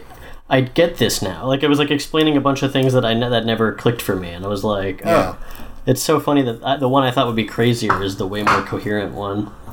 Yeah, And you get you get Janeane Garofalo who only has a non-speaking Mm-hmm. shot in the in the theatrical cut, yeah, and more Kevin Smith. That was fun. and more Kevin Smith, of course. The uh, the wizard. No, what what the hell is his character name? The the the dungeon master or something. Was that Yeah, it? I don't know what his Well, he is the dungeon master, but he's I don't know. Okay, Marcus, so Marcus, uh, this is your favorite movie of all time, right? I've never watched it. Uh, Roland Taverner has been summoned and awakes in the back of the ice cream truck. Uh, did I skip something? No, I think No. we, we just finished. Yeah. Roland Taverner has been summoned and awakes in the back of the ice cream truck. The uh, the Highlander greets him as the two worlds collide. The uh, ice cream truck crashes into the ATM machine, ramping the truck onto its side. I I love that crash vehicles by come the to way. a sudden screeching. Yeah, that's that's so cool. It's a cool crash. It- it is the best effect of the movie, I think. Yeah. because because you can tell they pra- they did it practically. They they fucking ramped. Yeah, it the looks ice great, cream and it truck. it, looks it, great. it, hits hard, comes like a shock, and yeah, it's kind of I, narratively. I'm always like, was that necessary to get these two characters together? Because the ATM machine thing sounds it seems so superfluous, but but it works, and I don't really question Yeah, it too it's just- much. Yeah. it's just another one of those goofy things that just somehow it it all feeds into the thing because you, you, like pretty soon here we're gonna get to the the Highlander. He he like knew that he was coming. He he just knew that somehow fate would collide to get these so two together to fulfill have- the fulfill Yeah, the they- thing. So many characters like have this prescient understanding of what's happening around them, and it it lends a really weird vibe to the movie when you don't get what's happening. yeah. Did you know that the Highlander he is Amy Poehler's dad? really? What? Wait, Yes. his, his character? His character is yeah, they have the same last name. He is his her dad, and he does not give a shit when he when she gets killed. It, it's so weird. Wait, how do you? Uh, wait, are you just judging this off like they have the the same last name? The, char- No, their characters? no, no, no, no, no, no, nope, nope, nope, nope, nope. This is this is on the commentary. Uh, Richard Kelly brings that Oh. up. Wow. I I, should- got, I really got to watch. I the should commentary. listen. I started it. Yeah, I should listen to that. the the the uh, for, for I think uh, our our guest in the next episode says this. Uh, uh, sorry to blow the illusion. Uh, we, we will not say who they are though. But uh, the uh, our guest in the next episode says this, and uh, they say that uh, it is the, the commentary fills in a lot of those gaps for you. It's basically Richard Kelly really explaining the movie, explaining himself, his decisions, like what, and like, fulfill, like telling the whole plot. Like it's kind of an alternative to reading the graphic novel. Like he will fill you in on all the shit that happens in the graphic novel through that commentary. I I watched like ten minutes of it, and I definitely got that vibe. And I was like, I need to set time aside and finish this. certainly certainly is worth doing i would say um okay so let's see the the the, the ice cream truck's on its side uh ronald notices the ice cream truck and says ice cream truck out loud i thought that was funny Ice cream. uh, i yeah i don't know why that was an important note for him but it was i guess anyway uh, cars are burning on the streets as the UP, UPU 3 officers uh, aim their guns at unarmed, unhoused people in their little tent city. A big ass Chevrolet smashes through some burning cars as a woman fires an assault rifle through the sunroof at the police. It's driven by Terry, who's on the phone with Cindy, who chastises her actions by saying she's taken things too far, which I thought was very interesting because, like, that kind of reveals the whole neo-Marxist thing is kind of bullshit. Like, finally, yeah, when I love- I love when the followers get the mm-hmm. revolution going, the one who's up in the Mega Zeppelin Yeah. sipping champagne, she's like, "Come on." Yep. It is, yeah. It is a perfect moment, I think, and it. I guess it didn't hit me until this rewatch. I'm like, oh, okay, of course, yeah. same. it's it's it's it's this fucking late capitalist. Uh, It's uh, all commentary. Yeah. It's all satirical. you get it, man? You get it? He's smart. Richard Kelly knows what he's doing. Yeah. Uh, okay, so we're back to Boxer and Serpentine. Uh, Boxer asks, uh, "Is he still alive?" Serpentine requi- uh, replies, in more ways than one, uh, boxer. You made sure you made sure Taverner went through the time rift with me. Then you hit the SUV self destruct trigger by remote, which means I didn't kill myself. And she says, "You're a pimp. Pimps don't commit suicide." And he says, "You got that right." Roland Taverner and his twin brother, they're the same person, aren't they? Two identical souls walking the face of the earth, coexisting in the same dominion of chaos. What will happen if they shake hands? I, I, it Uh, always it's bothered pro- me that she says shake hands so specifically, and that that's what they do. Sure. Like, Yeah. just touch would have been all I needed, but it's Mm-hmm. it's funny. It's fine. uh, the and then uh, Boxer says uh, the fourth dimension will collapse upon itself. You stupid bitch. and then he like they start to like full open mouth kiss each other, and then So he tosses one, one of my favorite moments in the movie. It's Absolutely. just insane. This from here on out, it's it's all just a plus, a plus, a plus. Everything is amazing. Yeah, I fully with you. But uh, and this I just want to bring up like we watched uh, Kiss Me Deadly. It was like one of the main inspirations for this movie. They play it in the movie. They play it in Southland Tales. Uh, On the a screens, yeah. from the fifties. Yeah. Oh Anyway, yeah, no, I- I this- know the movie you're talking about. I've never seen it. Yeah, damn. yeah, it, this feels like the most Kiss Me Deadly movie of the moment where uh, uh, of the uh, Kiss Me Deadly moment of the movie where like uh, the the hero like kisses the femme, f- femme fatale, calls her a bitch, and throws her aside. like that is Yeah, it's- definitely a it's very old happened in the Hollywood. 50s. Absolutely. Yeah, no, no, it's Yeah. It's a great moment for a million reasons. Like one, you just you can't see that coming. Two, it feels as Hollywood as anything. And like three, it's so fucking funny. it really is. It really is. Okay, like the so, uh, delivery too, like it's it's it's delivered like I don't like a bad action movie one liner. Yeah. It's just perfect. It's it's so perfect. Uh, okay, so Boxer walks into the the next room, the party room, and says, uh, "The ocean is in control, and this is the Tower of Fire. We have to evacuate." Uh, and then uh, What a- Vaughn what a good Smallhouse, I think he has a great little joke here, like, "What in God's name are you talking about?" I, mean, I love their like total obliviousness. now, uh, maybe if we can't figure my next question out now, Marcus, we'll probably figure out later. But like, is that line? Do you know, Marcus? Is that from the the the Power script? Like, I know there are excerpts in the in the comic, but that line. It, it, it does sound like it, it's like his character uh, boxer saying that like 100% like the ocean is in control Yeah. that makes sense. yeah I think I at didn't this point he is like fully character. he's mode. Jericho Yeah. Cane right now. Yeah. yeah yeah jericho yeah. kane yeah yeah yeah that's who it was Yeah, that, that that makes sense, Marcel. I could actually totally see that being a line that's in the power. yeah Um, but I don't know. Uh, Roland wakes up, uh, grabs the biggest revolver in the truck, and then just, just starts fucking blasting away at the police outside. It's so insane to me. He literally just like just starts shooting. It's so funny.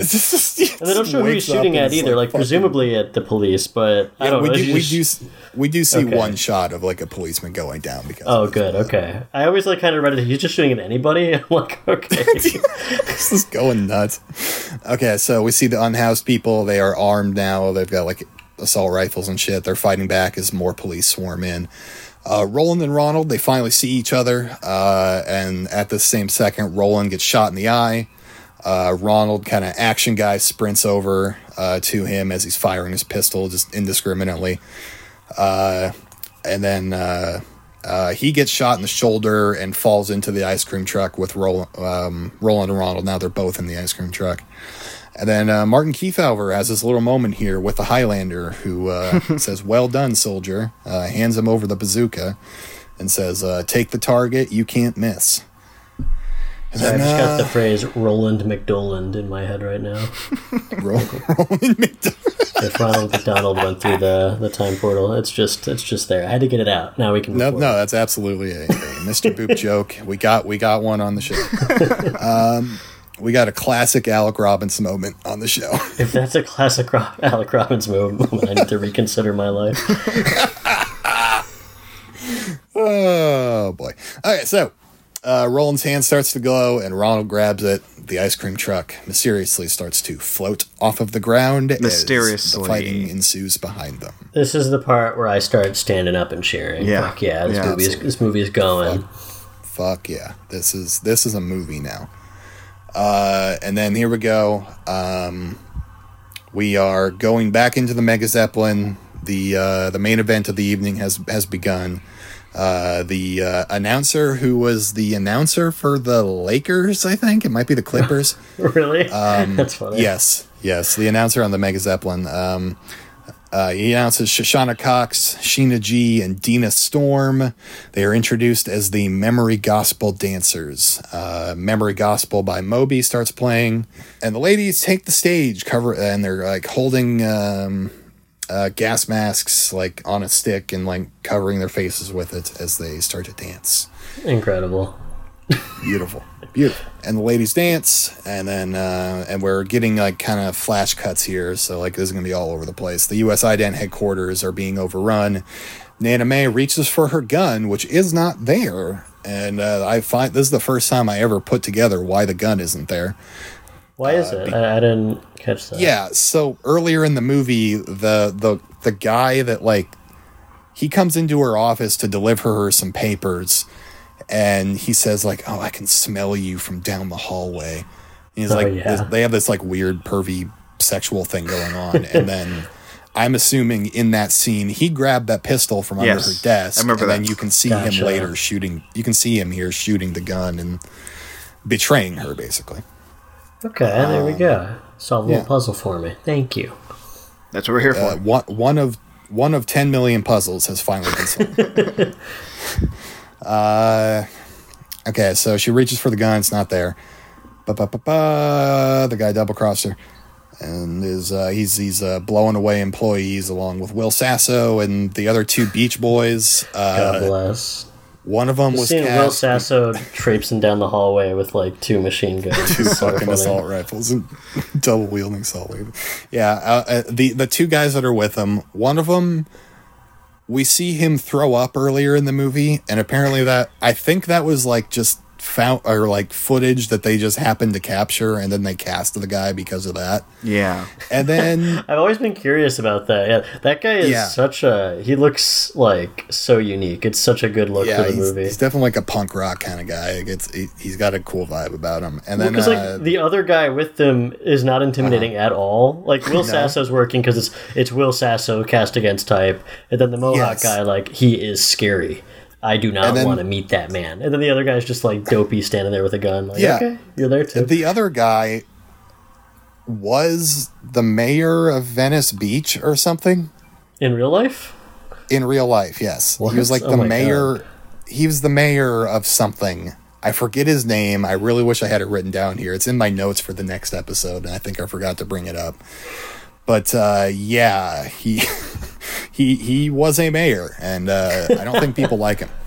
Anyway, uh, Nana Mae desperately grabs her knife and rushes as her office doors open, but she stops herself and gets blasted away by a Mohawk guy uh, with an automatic pistol. Yeah, and what's And the playing? ladies keep on dancing. What's playing on the screens behind her as she uh, right right before she gets shot up? Marcus, do you know? I, I actually I, I I forgot to write this. Like I, I I was like in my head thinking I should write down what's happening on the screens, and I didn't. So Marcelo, can you cover that? I'm pretty sure, and maybe we can confirm this on a, on a future episode. But I'm pretty sure that's the uh, portion of that uh, short film we saw on the on the Blu-ray. Uh, uh, Ah. Yeah, which I forget the name of. I mean, we, Oh, we, we yeah, watched I it for a show. right, yeah. but yeah, I think it's that animated short. oh, I saw that on the bonus features. Yeah, Yeah, I didn't watch yeah. that. That animated short that we have done nothing but shit on. Yeah, eh, I mean, I guess it makes sense I'm for it to starting be to, in the come around to the idea of it. I'm starting to come around to the idea of it. I Is just it- don't like the animation style. Is it unrelated or like is it a, a, a separate story or is it tied in? It's like way in the future after the events of this movie, and people have like evolved into these like amoeba-like creatures. Oh my god! and you kind of get this it's like the a grandchild a grandfather telling his grandchild like the story of what happened and they don't really know the story because it's so far long gone and history was gone or whatever Hell yeah, it's- it's, that rules. it's- it's it's an interesting idea. I don't know if it fully gets there, but it's cool. I, I, you should watch it. I'm gonna. I'm gonna. All right, we got two things for Alec to watch. I forget what the first one was. Me too. I, Oh, I Domino. also, oh no, Domino. it A rewatch of yeah. Domino. We're gonna watch Yeah. Domino again. Okay. Uh, Boxer pulls off his jacket, joins Krista on stage. The two do like a ballroom dance for a while. I I, I, I personally yeah. think this is just it's beautiful. I, I really I, I love this sequence so much. yeah. Absolutely, it's, it's absolutely gorgeous. Um, uh, the uh, Music, she too, says to it's so him, funny. She says to him, "It had to be this way." He says, "I know." Um, Madeline, she you can see her. Uh, Alec, you brought this up earlier, but you can see her kind of getting a little maybe jealous or something, and she Or, kind of like a little bit of this, like, uh, fine. Like it's like it's like this vibe yeah, of, yeah, all right, I'm, I'm, I see what's going on, and I can forgive. And like they still kind of they had like a play dance fight on Yeah. stage together too. I just I love this like as uh as like a you know the world's ending. Let's just all choose to be cool with each other. Let's all love each other. It's very, very good. the, the, the dance they have is very like interesting. I can hear she, she okay. So Matt, I, I wrote this down in a very flowery language way that I'm very proud of. So uh, Madeline gets emotional and drifts to the stage. She embraces Boxer from behind and grabs onto Krista's arms, the two encircling him, dramatically reenacting on stage the push and pull catfight over Boxer that the two have been having throughout the film. They each take a hand of his and try to pull him towards them. And then they end up jumping at each other and they face each other down. Madeline says, He's going to die. To which Krista retorts, There's nothing we can do about it. They then begin to dance aggressively with each, with each other. And uh, Bobby Frost is back there and he says, Is this some kind of orgy or something? What the hell's going on? Just this this guy who can't appreciate beauty. This this old No, this- fucking rich these fucking Republicans. politician. Yep. yeah, Boxer pulls his gun out, fires. That's the end of this sequence. Um, Yeah, going. Uh, I was gonna say going back to uh, the the dance, and it's something um, I think Alec maybe brought up, uh, and also we're going back to Christopher Lambert, or you know, as Marcus has been calling him, Highlander. Yeah, the Highlander. Um, saying that line about uh, d- did he say like good work soldier or, or well done and he, and he gives Yeah. the guy Yeah. Well it's like soldier, yeah. these these lines that these characters give at this point all seem so part of this like prophecy it's like Yeah, nobody's talking like a normal person anymore. it's Yeah, all no. awareness of what's happening, despite the fact that they shouldn't really be aware. yeah Well, like Krista and uh, Boxer had the screenplay to lean on, like as their prophecy, so they they like understand that they're fully in it and they're just repeating stuff from that. But like, yeah, other characters talking like that, it's so it's unexplained to me, but I don't mind it. yeah i don't mind it either it's like it's like they're being possessed by i uh, uh, my my overall grasp of what's going on is like maybe like the fluid karma is influencing uh, influencing the everybody. world is being slowed down by whatever, and that's making people act yeah, irrationally or which. I, I love. like I love that as an it. explanation. It Yeah. like it's the kind of premise that makes uh, enough sense. to be like a jumping off point. Like if you think about it too hard, it's like nothing there actually tracks, but it's it's so interesting. You're like, yeah, okay, that's a good explanation. I, I never really thought of it as like people starting to understand what was going on because of fluid karma's effects, but I I, I buy that. because at this point isn't it like uh, Yeah, flowing because we see into the, smoke, city like yeah everywhere, flowing everywhere. Yeah. Yeah, it's it's it's like at its zenith. You know. I mean, do we have any more points? Let's see. Uh, on the on, on this section of the movie before we talk about because I do want to hear a- a- Alex uh, Alec's uh, um, uh, thoughts of the of the ending since like this chapter is like happening right before the ending. Um, maybe we'll get there in a bit. But there, is there anything else on this chapter in particular that we want to talk about? I mean, it's a it's a powerful chapter, but not a lot actually happens in it. So like plot wise, it's all just like it's kind of a climax, but then like all the big shit happens in the next chapter as the movie ends. This is just like the emotional climax to me. I love it. Like it's it's Yeah. Roland and Ronald meeting face to face. It's it's Boxer like closing up all of his uh, romance like plot bits. I don't know, tying everything off and just like facing down death and taking charge. it's it's great. I just it's like a very surreal. I, I kept thinking rewatching it like out of context. All of this would be so insane to see, like every cast member just popping up for a second. Wallace Shawn looking down over this this uh, rich dance ballroom in a Mega Zeppelin with like The Rock and Sarah Michelle Gellar and Mandy Moore dancing. Like it's all psychotic, and this movie somehow makes it all work and gets here and feels earned. It's just a great bit of the movie. I was really excited when you said this was the section we'd be watching. You also have to think about Rebekah Del Rio as herself is also somewhere on this Oh Zeppelin yeah, yeah, amazing. because she's singing the national anthem. And then it ends with a gunshot. I love that he just shoots a gun. Yeah, Now, I yeah, I, I, I love that transition, the the the gunshot from from this chapter to, to, to the next to the final chapter. Yeah. Um, we'll talk more about the final chapter. Very interesting, like edit point for the whoever did that arrow chapter skip things. Yeah, I like it. yeah. yeah. We're, we're we're gonna go in depth uh, in the in the next episode on like the ending ending, but I want to get Alex uh, your your thoughts on the ending because like Yeah. because that's what I want to hear about for for all these guests. Is like they give us so many great uh, points of view on like what they thought of the of the movie and the ending itself. I want to hear your thoughts on the ending, Alec.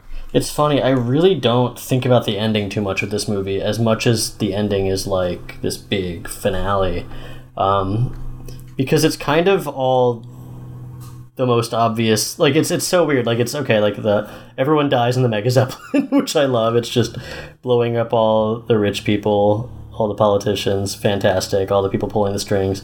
They get blown up by this like one citizen who was about Yeah, to be just some drafted. fucking guy. Yeah, Yeah. just some fucking guy who's like really sweet and we, we like him a lot. Like who gets given this Yeah. this rocket launcher by the Highlander who like you said seems to be dimly aware of some overarching plot but has never given us any understanding that he might be until the end.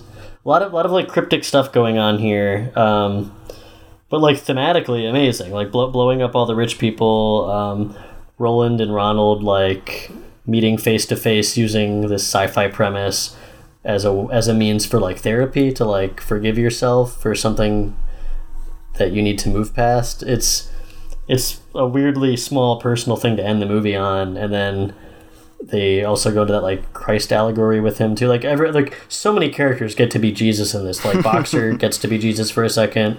Um, the kid with the rocket launcher gets to be Jesus for a second as he falls off the ice cream truck.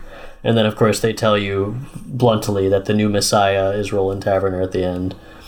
But like I also don't leave the movie understanding if the world really ends there. Like is that it? Like does, does everything get engulfed in the fourth dimension collapses in on itself? Um, I you know you don't you don't get to know. I don't know. I don't really care that much to be honest, but I, I do love the ending. Now, something that you said, Al- Alec, just and, and wakened something in me, and I'm gonna gonna um, point myself Yeah. towards Marcus right now and say, Marcus. I mean, with what Alec just said about a lot of people in this movie at, by the end tend to be Christ figures. Is that not maybe like a socialist take on like the uh, uh, the prophecy of like the chosen one? It's like, hey, there can be more than one chosen one. We have several here. I've never thought about that until just now. Marcus, your thoughts? You you can make a difference. you can be the matter Jesus who you in your eyes. if, if if you're if you're a famous actor or you're a politician or you're just some guy who's depressed and getting drafted to the war, you you all have a chance to to to make your own destiny and destroy the world. That's true. That's so true. Be the martyr you want to see. Thank you. I wonder. Yeah, I wonder if the movie is trying to say that anybody could be a messiah, if it is that angle. Because like blunt, like they very bluntly call Roland Taverner the new messiah, but like Yeah, and they're and they're like they're going to be forming the new Jerusalem. That's how they call it. Yeah, and the other two figures die, um, which again, that is very Jesus-like, so maybe that's fine. But I don't, I don't know uh, what the read is there, and I haven't thought too hard about it because I tend to like when someone pulls a, a Christ allegory. It's usually not that interesting, to be honest. To me, like it's it's one of the easiest things to do, and it's, it's pretty overdone. Sure. In this in this movie, it's done three times. I don't mind it here, but I don't think it's one of the more interesting bits going on. Like, I'm like, as far as the ending goes, I'm like way more drawn to the final line of the movie, which is the third, also third time, uh, third time you hear someone say, "I'm a pimp and pimps don't commit suicide." Like that's the that's the final line of the movie. It's the third time you've heard it, and it hits the hardest here because it's so funny to end your movie on that. Like what a mic drop Yeah. line, insane line. so of the time, like not a, not a line that would fly at all now, but like pimp was used as an adjective for a while in like a cool way for like the era this movie was made. And because of that, it like really cements it as a movie of its time in a good way. Like it's it's uh it was really tapped in and this sort of like insane line being delivered as if it's extremely normal feels very American. feels Yeah. very post 9/11. Yeah. So Alec, good. I want to, I want to, I want to just point out, I want to thank you for being, I would say, our, our maybe our first guest who, you you do see, you do have a genuine love for the movie, but you're also critiquing it because I think most of the people that we have on have had on that do love the movie. It's been a lot of uh, just glorifying everything. I mean, I mean, when uh, we've already recorded the next episode, uh, and I very nearly start to cry as I as I'm describing the ending, and uh, and like to me, I get like I'm just like I fucking love everything about this movie, Alec. I very much appreciate that you're you're more critical, you're more um, discerning about it, you're getting different things from it. Like every single person we have had on the show, you're giving me different things to think about, and like I fucking love it. We've said it every time. Well, yeah, I, I I'm glad I can give that to this podcast. Um, yeah, I, I don't. There's nothing I like that I don't critique. Like I think I critique the things I like more than anything else because I That, that's I think, that's probably I think the about them a healthiest uh, the healthiest way to be. yeah, and that is absolutely not me. I'm I'm, uh, you're I'm, really I'm insecure. totally that guy that's like I, I am a fanboy, whatever the hell. I mean, I'm, no, I'm not. I'm not uh, on message boards uh, uh, uh, f- uh, or making bot accounts to uh, harass people. I'm not. I'm not that level. Oh, I do that. just like the yeah, things no, I I, I mean, yeah, harass we- people. don't we all do that? I mean, I thought we all did. I've got my big bot network uh, doxing anybody who says something bad Mm-hmm. about Southland Tales. exactly. Yeah. And because you have critiqued the movie, unfortunately, Alec, I'm going to have to do that with you. But Yeah, I'll, I'll start saying my address right now. You can come and get me. You can, you can kill me. It's totally fine. I, I, I asked for it by saying something mean about a thing you liked. This is the most tense this podcast has ever been. Wow, I'm on the sidelines, I- just in awe. Did I piss you guys off? What the fuck's going on? Marcelo, get in here, save us. Uh, Alec, it's been a pleasure. Hold me and Alec Uh, apart- honestly, uh, apart before we rip each other apart. uh, Alec, it's been a joy. Uh, honestly, it has because I, I'm, I'm, I mean, I'm, I'm, I'm with Marcus. Let me, let me try to sweep up your mess, Marcus. Like I, uh, I think I said this There was no mess. Marcus said a lot of nice things. Everything's fine. Listen, Nothing's listen. tense. Calm down. Stop freaking out. Alec, Alec, can, can I talk to you for a second? Listen, Marcus is. He's, he's going through a lot right now, all right, and you know you can't. You need to ditch that guy. You cannot do this podcast with him any longer. I know. I mean, you got to get me out here. Is what I'm trying to say. Can we? Just, I need to get out. We, like, we got like ten more episodes to do. this is a lot. It's a lot going on here. It's so much. Anyway, Marcus, how you doing over there, buddy? Yeah, it's very fitting that uh, this is not a joke. You guys completely cut out during that segment. me, so I didn't hear what you said. so uh, yeah, it is good great. that uh, that you two had that little sidebar. I I hope that it has come to a good resolution. Alec, I hope you had a good time being on this show. I did. This was great. Thanks for having me. thank you so much for coming here. Um, I hope I, I'm going to read the Crime Hots. I'm going to order your nice hardcover copy of Mr. Boop, and I encourage Oh everybody God, to do that. Alec, please plug your shit. Yeah. The hardcover turned out amazing. Yeah, you got. I mean, Mr. Boop. Uh, you can read it, looks for free. It's a comic I made about being married to Betty Boop. It's um, it's a work of genius, as everyone as everyone smart says. I, I, I think it is the most important Um, uh, literature creation of the last uh, 30 years. Yeah, I agree fully. Uh, there, there's no reason that's not true. And it's a forty dollar hardcover, which I know is pricey, but it's really nice, and I am floored that we made it. So, um, or you can just read it for free. I also have a comic called Crime Hot that I'm working on. I put out a new chapter every once in a while. I'm working on the third one right now. That one is not safe for work. Actually, neither is Mr. Boop. Nothing I make is safe for work. Don't read my stuff at work. But Mr. Boop has sex in it. So, like, uh, Oh gosh. And so does Crime Hot. Crime Hot has more sex in it. So, if you like sex, if you're one of those freaks who likes sex, Yeah, if, you, if you're like a freaky guy who likes sex or a girl or whoever, Sex freaks, listen. and I know there's not a lot of you out there, but you know, I'm trying to make some niche content. Not our listeners, unfortunately. Um, Alec, thank you. Um, yeah, I mean, Marcus, what another great episode. Another one in the books. That's chapter that that, that this is chapter 11 done. We this is the second part of our epic trilogy of final guests. Uh, this is recorded before we have found a guest for episode 10. Don't spoil it. Come on. I was the- about to ask who the, the third in the trilogy was, but okay, I I know just I know the say- other one. Perhaps this is the it's really first of a duology of special guests. Okay. Uh, just in case episode 10 doesn't pan out the way we want it to. uh, but uh, Alec, yeah, you uh, you were one of the first people I had written down on my list of people I wanted to come on here because Oh, wow. sincerely I am a very big fan of your work. Did you know I liked like- Southland Tales, or was that just A- Yeah, so the thing I did to find everybody that has come on this show so far is just uh, search Southland Tales by people I follow on Twitter, and I was like, oh, holy shit, the guy that writes the thing I like, he likes this, and and that'd be cool to get him.